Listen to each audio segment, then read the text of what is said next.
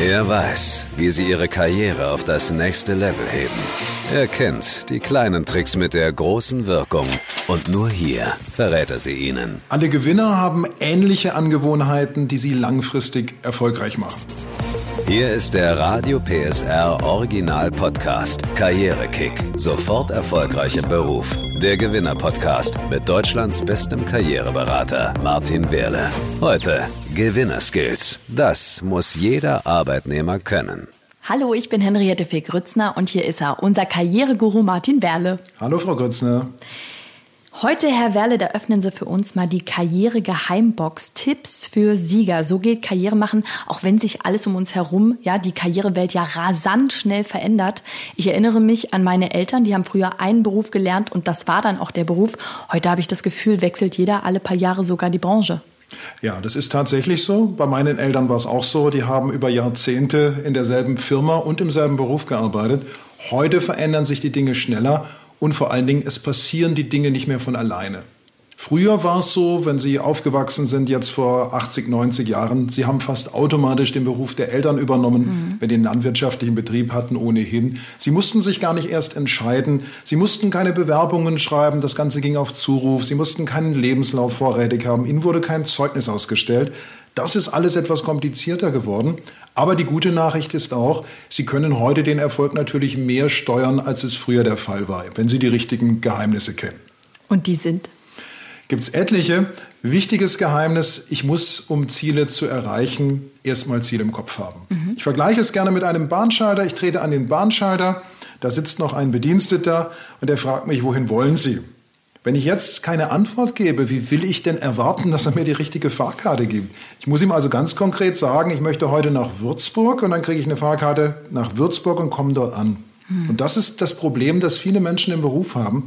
Sie haben keine klaren Ziele. Sie wissen gar nicht so genau, wollen sie in eine Führungsetage oder eher nicht, wollen sie in dieser Branche bleiben oder eher nicht. Das heißt, innere Klarheit, ein Ziel entwickeln, das zu mir passt, für das ich brenne, was ich dann auch ausstrahlen kann und dieses Ziel hartnäckig verfolgen, das ist das erste und sicherlich wichtigste Geheimnis des Erfolges.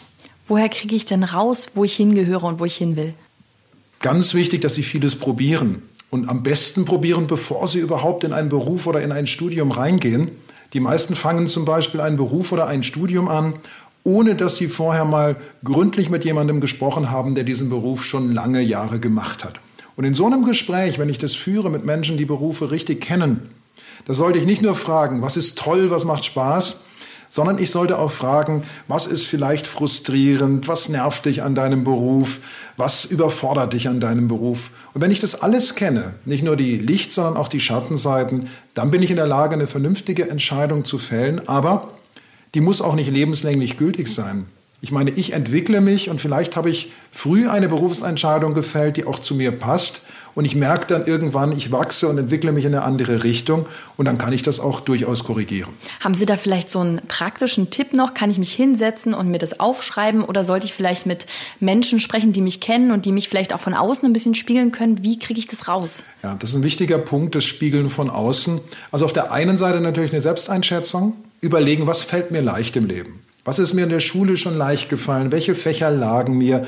Was sagen Freunde und Bekannte? Was kann ich besser als andere? Was geht mir leicht von der Hand? Leicht von der Hand ist immer ein ganz gutes Beispiel und ein ganz guter Indikator, denn Dinge, die uns leicht fallen, die nehmen wir oft gar nicht als Talent wahr. Ich rede, ich rede doch immer so, ich kann gut reden, wie kommst du eigentlich darauf? Das muss am ersten Mal jemand sagen, damit man das realisiert. Und darum ist es gut, mit anderen zu sprechen und auch mal verschiedene Menschen zu bitten, was findest du an mir gut? Wo siehst du meine Stärken und wo siehst du meine Schwächen? Schreib es mal bitte auf.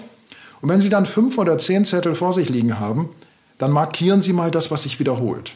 Mhm. Eine Wahrnehmung, die kann sehr subjektiv sein, die muss nicht zutreffen, aber wenn es jetzt Punkte gibt, die sich oft wiederholen, du kannst gut organisieren, du bist ein guter Organisator, dann haben Sie da einen Punkt gefunden, der Ihnen wirklich liegt. Und wenn es Ihnen dann gelingt, das in einem Beruf zu verwenden, das erfüllt einen natürlich, wenn man Talente einbringen kann. Also jetzt haben wir als Arbeitnehmer, um Karriere zu machen, sollte ich mir ganz klar ein Ziel formulieren, also eine Richtung, wo will ich hin, was brauche ich noch? Ich muss neben der Richtung, die ich einschlage, natürlich auch wissen, will ich einen Beruf ausüben, der was mit meinem Hobby, mit meinen Leidenschaften zu tun hat? Oder sage ich, Leidenschaft ist eine Sache, die ich nach Feierabend mache. Mhm. Das machen die meisten. Ich finde das grundverkehrt. Also ich habe oft junge Menschen bei mir in der Beratung sitzen und die Eltern sind daneben und die sagen, ja, er spielt den ganzen Tag nur am Computer, an dieser Konsole und so weiter. Und es ist reine Kritik. Mhm. Aber ich sage dann, sag mal, was macht dir eigentlich Spaß am Computerspiel? Warum machst du das so gerne? Und dann erfahre ich zum Beispiel, ein junger Mensch, der interessiert sich ungeheuer für Technik, für Informatik oder er ist ehrgeizig, er will immer gewinnen, er will sich verbessern. Und dann habe ich doch schon was ganz Konstruktives, mit dem ich weiterarbeiten kann. Und vielleicht ist es dann möglich für diesen Jungen, was ich schon öfter hatte, einen Berufsweg zu finden, der eben dieses Talent mit einbezieht. Dass er Spieleentwickler wird, dass er Spieletester wird, dass er etwas macht, zumindest in der Industrie, die Spiele herstellt. Da glaube ich, sollte jeder von uns sich prüfen, kann ich nicht meine Leidenschaft ein Stück weit in den Beruf reinbringen? Denn dieses klassische Modell von Work-Life-Balance, also mhm. hier ist das Leben und da ist der Beruf, das ist doch eigentlich eine Illusion. Der Beruf gehört zum Leben und das Leben gehört irgendwie auch zum Beruf. Und wenn ich den ganzen Tag unglücklich bin und mit den Zähnen knirsche und sage, endlich, endlich ist Feierabend, dann mache ich irgendetwas grundverkehrt. Ich finde es also viel schöner, wenn ich auch im Beruf aufgehen kann. Jetzt stellt man sich so Karrieretypen ja so vor, die so ne, die Ellbogen mhm. nach links und rechts ausschlagen und einfach ihren Weg gehen. Wie wichtig ist tatsächlich auch Teamfähigkeit und Empathie? Das ist ganz, ganz wichtig für Karriere auf längere Frist. Also diejenigen, die mit den Ellbogen sich den Weg freistoßen, die kommen relativ rasch nach oben, aber ich sehe auch, dass sie relativ rasch wieder fallen. Man mhm. macht sich nämlich viele Feinde und auf Dauer ist das ganz, ganz schlecht. Also nehmen Sie zum Beispiel Leute in Führungspositionen. Ich kenne welche, die mit der Peitsche agieren. Solange sie hinschauen und ihre Peitsche schwingen, funktioniert alles. Aber sobald sie sich umdrehen, tanzen die Mäuse auf den Tischen. Mhm. Und wenn man da als Chef mehr Empathie zeigt, ich gebe Ihnen mal gleich ein Beispiel dafür, dann hat man Leute, die wirklich nicht nur Mitarbeiter heißen und Gegenarbeiter sind, sondern Leute, die mit einem arbeiten. Ich hatte hier ein Beispiel in Norddeutschland, da war ein Mitarbeiter eines Autozulieferers in einer ganz schwierigen Situation. Die Frau hat Zwillinge bekommen und einer dieser Zwillinge, ein Mädchen, ist krank zur Welt gekommen. Und der Mann musste dann immer von seinem Büro zum Krankenhaus und vom Büro zum Krankenhaus. Und dann hat der Chef zu ihm gesagt, wissen Sie was, das ist jetzt so wichtig mit Ihrem Kind, nehmen Sie sich bitte alle Zeit, Sie brauchen keinen Urlaub einreichen, kommen Sie hier nur her, damit die Geschäfte laufen. Ich habe volles Vertrauen, dass Sie das schaffen. Super. Ne? Vier Wochen lang ging es, dann war das Kind über den Berg. Glauben Sie, dieser Mann würde etwas auf seinen Chef kommen lassen? Glauben Sie, der nimmt ein Angebot von einem Headhunter an? Mhm. Der brennt für diesen Chef. Und ich glaube, wenn man gut mit Menschen umgeht, das kommt immer wieder zu einem zurück. Genauso, wenn man sie schlecht behandelt, dann zahlt man einen Preis. Gibt es denn heute eigentlich noch sowas wie sichere Jobs? Also ich kann mir vorstellen, so Handwerk ist was, da wird man wahrscheinlich immer Arbeit mhm. finden. Gibt es sowas noch, sichere Jobs? Nein, sichere Jobs, kann ich ganz ehrlich sagen, gibt es nicht. Und gerade diejenigen, die heute als besonders aussichtsreich gelten, können es morgen schon nicht mehr sein. Das nennt man einen Schweinezyklus. Also früher war es so, wenn Schweine auf dem Markt gefehlt haben, was haben die Schweinezüchter gemacht? Sie haben wie verrückt Schweine, Schweine, ja. Schweine gezüchtet. Und dann waren am Ende des Tages zu viele Schweine da und die Preise sind gesunken.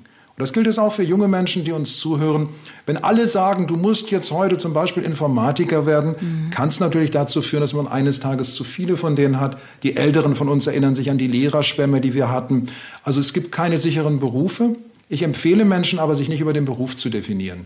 Also nicht zu sagen, ich bin jetzt Autor und Coach, sondern eher, ich bin ein Mensch, der schreiben kann, der gern mit Menschen spricht, der gut zuhört. Und schon habe ich viel mehr Berufsfelder zur Auswahl, als wenn ich mich nur stur nach einem Beruf orientiere. Viele Eltern, die uns zuhören, die kennen das ja. Es ist ja so ein bisschen die Generation YouTube. Was mache ich denn, wenn mein Kind sagt, ich will hm. übrigens YouTuber werden, ich will überhaupt nichts lernen oder studieren? Was mache ich denn dann? Vielleicht sich freuen, vielleicht sagen, das ist ganz toll, wenn es richtig gut läuft. Also ich würde weggehen davon zu denken, dass Bildung immer nur über Universität, über Berufsausbildung kommt. Wenn ich jetzt ein Kind hätte, das das wirklich gut und wirklich professionell macht, das gibt sich ja seine eigene Journalisten, Moderatoren und Rednerausbildung. Das ist eigentlich viel toller, als wenn man das Kind zwei Jahre auf irgendeine Schule schickt, wo es was lernt. Also da muss man sich auch verabschieden von diesen alten Modellen. Und ich habe Folgendes beobachtet. Gerade wenn Eltern, die ihr Kind unbedingt studieren sehen wollen und möglichst auch noch promovieren, gerade wenn die den Druck rausnehmen und sagen, werde doch YouTuber, wenn du davon leben kannst, mach es. Dann kann es sein, dass das Kind irgendwann kommt und sagt, ach, das würde ich aber gerne noch so als Ergänzung vielleicht Germanistik studieren mhm. und dann wird es etwas. Aber dieses Denken, man ist sicher, wenn man einen Beruf gelernt hat, das ist heute nicht mehr angebracht. Ich habe so viele Berufe in den letzten Jahren verschwinden sehen. Ich bin gelernter Journalist. Früher haben wir unsere Manuskripte in den Satz gegeben. Da gab es einen Setzer, der die an den Drucker weitergereicht hat. Die ganzen Berufe sind durch den Computer verschwunden. Und so wird es auch mit heutigen Berufen gehen. Wie wichtig ist Vitamin B? Ganz wichtig. Vitamin B ist extrem wichtig, wenn Sie Karriere machen wollen. Es gibt eine Studie, dass die Hälfte aller Jobs in Deutschland unter der Hand vergeben werden. Wie komme ich denn an Vitamin B? Das haben Sie schon, Sie müssen es nur nutzen. Sie, kennen, Sie kennen viele Menschen und Sie müssen diese Menschen auch darüber informieren, was sie wollen. Und das Beste, um Vitamin B zu bekommen, ist, anderen Menschen Gefallen zu tun, mhm. anderen Menschen zu helfen, gut zu anderen Menschen zu sein und dann kommt immer und immer und immer etwas zu ihnen zurück. Schlecht ist es zu sagen, ich lege mir hier ein Netzwerk an und es soll mir nützen und dann erinnere ich mich an die Leute nur dann, wenn ich was von ihnen brauche. Ja. Das sind die Freunde, die man auch gelegentlich hat, Freunde in Anführungszeichen, die sich nur an einen erinnern, wenn sie mal umziehen. Das sind keine Freunde. Sieger, das muss jeder Arbeitnehmer können. Herr Werle, Ihr Power-Tipp.